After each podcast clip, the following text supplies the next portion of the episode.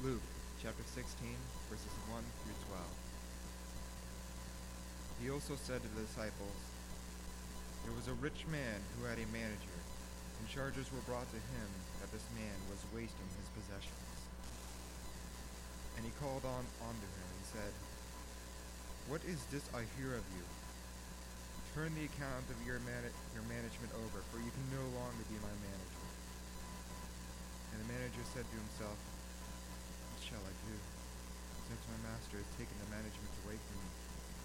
I am not strong enough to dig, and I am too ashamed to beg. I have decided what to do, so that when I am removed from my management, people will openly receive me into their houses. So summoning his master's debtors one at one by one, he said to the first, How much do you owe my master? He said, A hundred measures of oil, he said to them. Take your bill and sit down quickly and write fifty. Then he said to another, And how much do you owe? He said, A hundred measures of wheat. He said to him, Take your bill and write eighty. The master com- com- commended the dishonest manager for his shrewdness. For the sons of, of this world are more shrewd in dealing with their own generation than the sons of light. And I tell you, make friends of yourself by means of unrighteous wealth, so that when it fails they may receive you into the eternal dwellings. One who is faithful in very little is so is also faithful in much. And one who is dishonest in very little is also dishonest in much. If then you have not been faithful in the unrighteous wealth, who will entrust you to the true riches? And, you have, and if you have not been faithful in, in riches and others, who will give you which that is your own?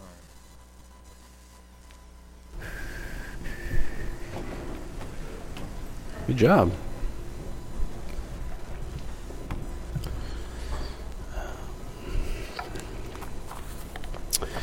If you have a bulletin, there is an outline uh, with some blanks to fill in if you want to uh, try that this morning. Help keep you awake.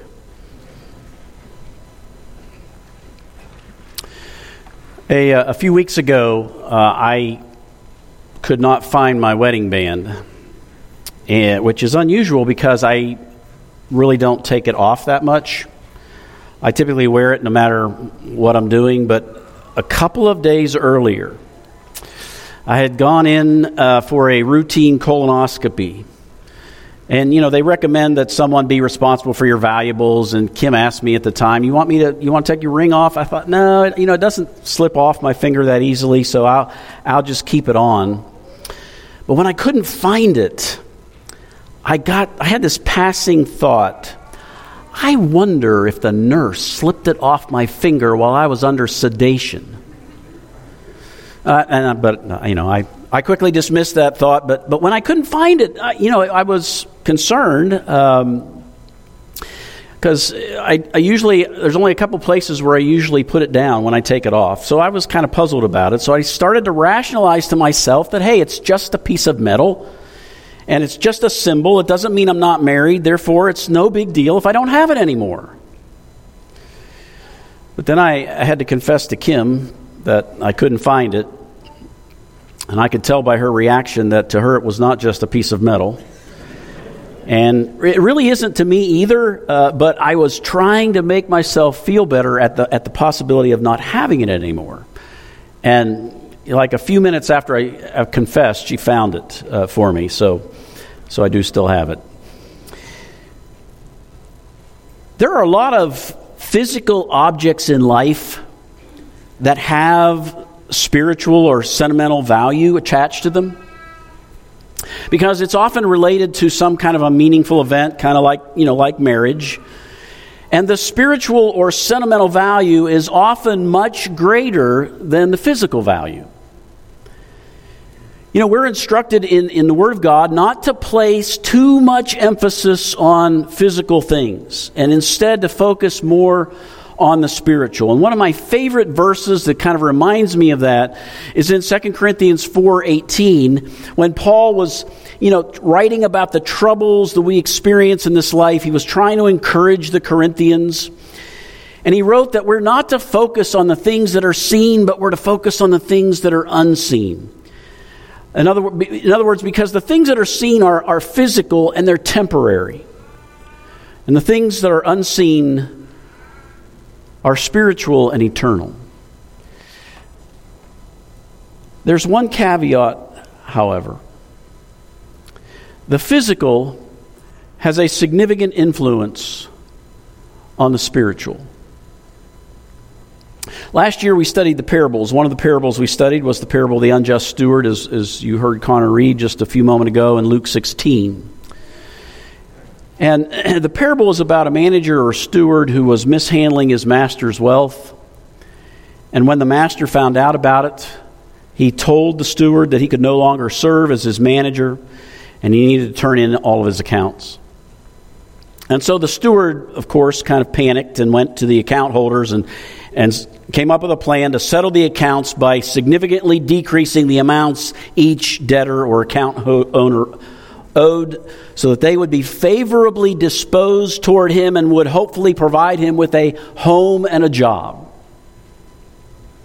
And the point that Jesus made in the parable was how the people of the world are much more shrewd in dealing with their own people than are the people of God when it comes to, in this case, wealth. Or as Jesus described it, unrighteous wealth. unrighteous wealth.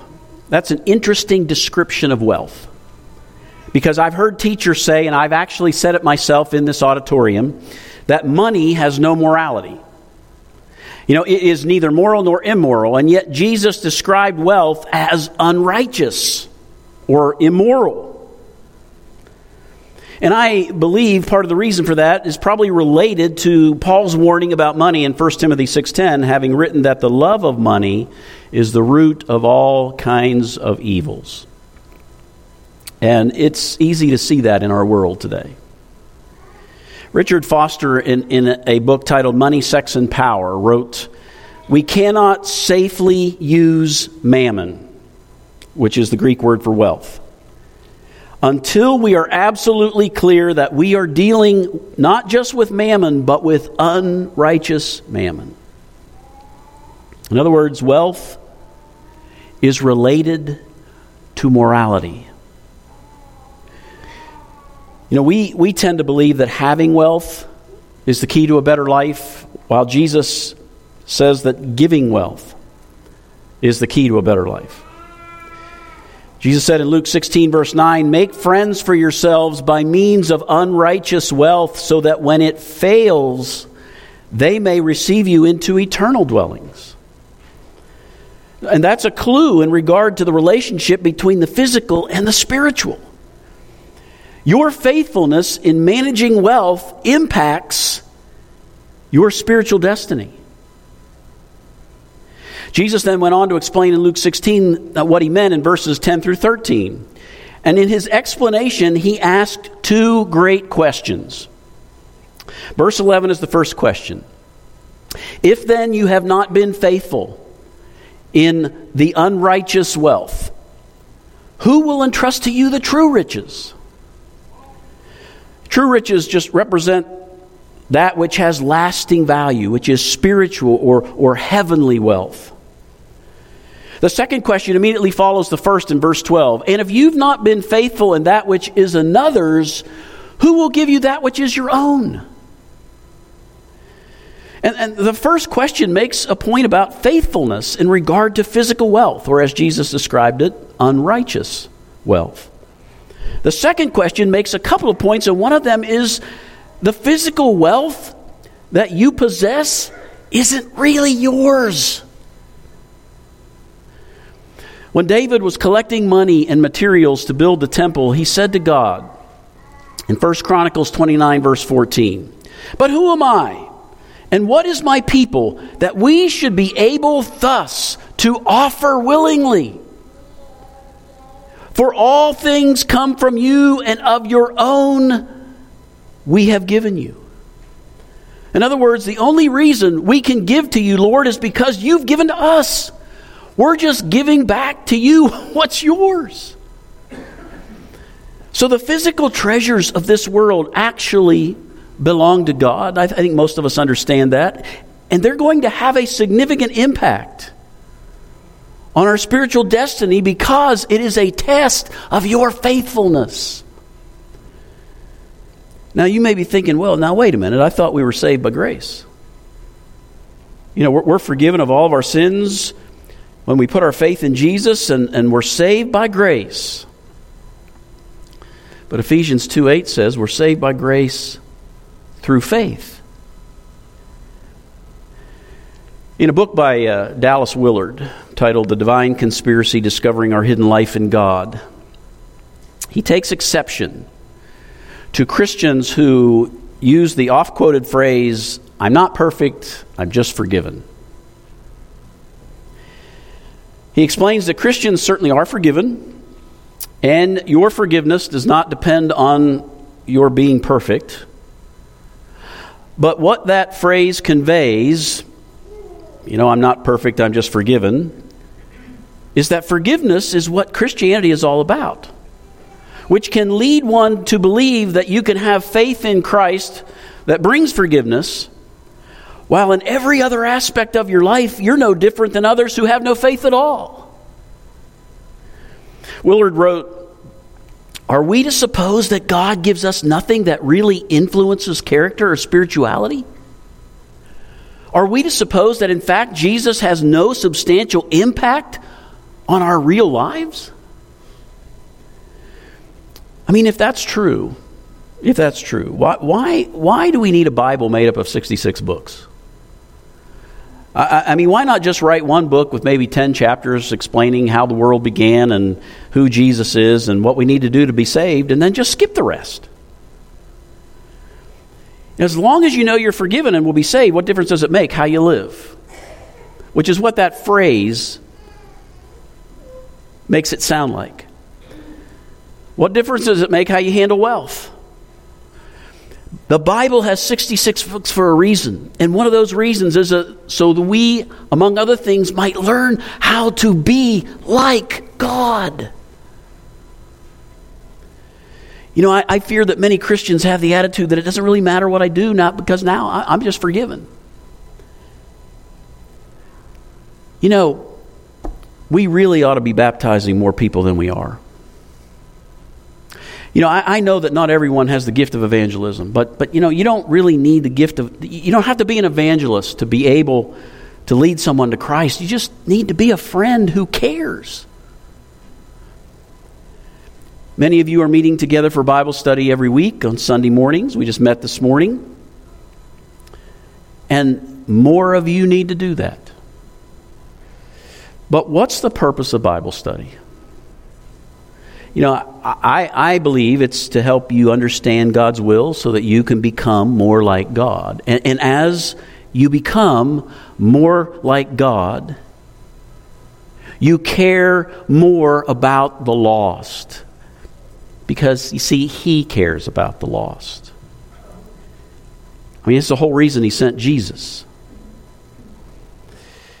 We've been given a mission to save souls we can become the greatest scholars of the Bible in the history of the world, but if it does not contribute to the mission, we're missing the point.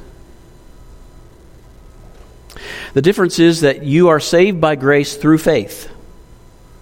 And James tells us that faith without works is dead.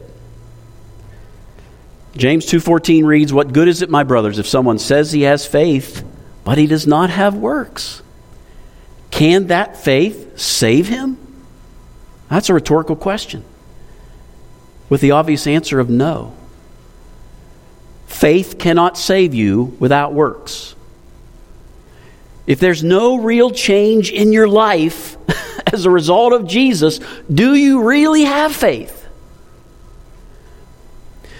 And applying these concepts to the two questions Jesus asked in, in Luke 16 if, if you've not been faithful in the handling of worldly wealth, who's going to entrust to you the true riches? True riches are, are treasures in heaven. You know, they're related to those spiritual blessings and favors associated with God and His will. It, it, represents holiness, righteousness, love, generosity, mercy, grace, and, and so much more. God wants you and me to use the wealth He loans to you to not only provide for yourself and, and your family, but also to bless the lives of others. Or, or, in other words, for good works so that you will be welcomed into eternal dwellings, into heaven. In a, uh, in a book I have on my bookshelf titled The Best of Bits and Pieces, someone wrote If you've saved a lot of money in your life, you may be rich. If you've saved a lot of headaches for others, there's no question you're rich. If you're faithful with unrighteous wealth, he will have no reservations about entrusting you with more righteous, unrighteous wealth, and more importantly, with heavenly riches. And that's the example of the parable of the talents in, in, in Matthew 25. So here, here's my point. If you're unfaithful with the resources God entrusts to you, the unrighteous wealth, then you're unfaithful. Luke 16:10 Whoever can be trusted with a little can also be trusted with a lot. And whoever is dishonest with a little is dishonest with a lot. So, this morning I encourage you to think about your answer to the two questions that Jesus asked. How you handle the physical things of this world is God's way of testing your faithfulness. That's why wealth matters in this world. Not just, not just in a physical sense, but in a spiritual sense. You are saved by grace through faith, and faith is demonstrated by your works or what you do. Please don't misunderstand. You can't buy or, or spend your way into heaven. I'm not trying to convey that. Unrighteous wealth is one of the tools God uses to test just how faithful you are to Him.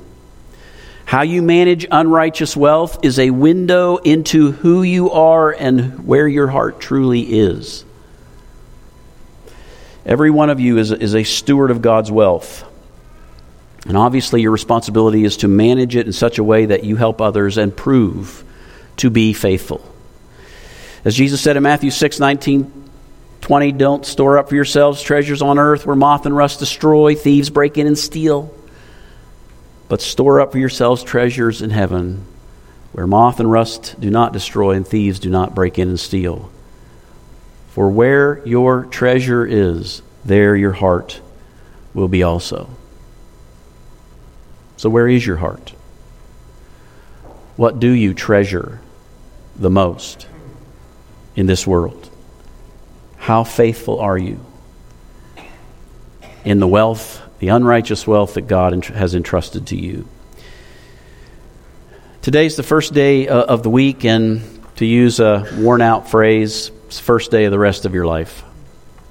It's our tradition at this time each week to give you an opportunity to change your life forever by committing your life to Jesus or recommitting your life to Jesus seeking Him, seeking forgiveness from Him. So, as this song is, is sung, as Robin leads us in this song, it's an opportunity for you to respond. It's an opportunity for you to change the trajectory of your life and to start living for Him and serving Him and being faithful in all that He has given you. So, we encourage you right now as we stand and sing this song to respond. Thank you.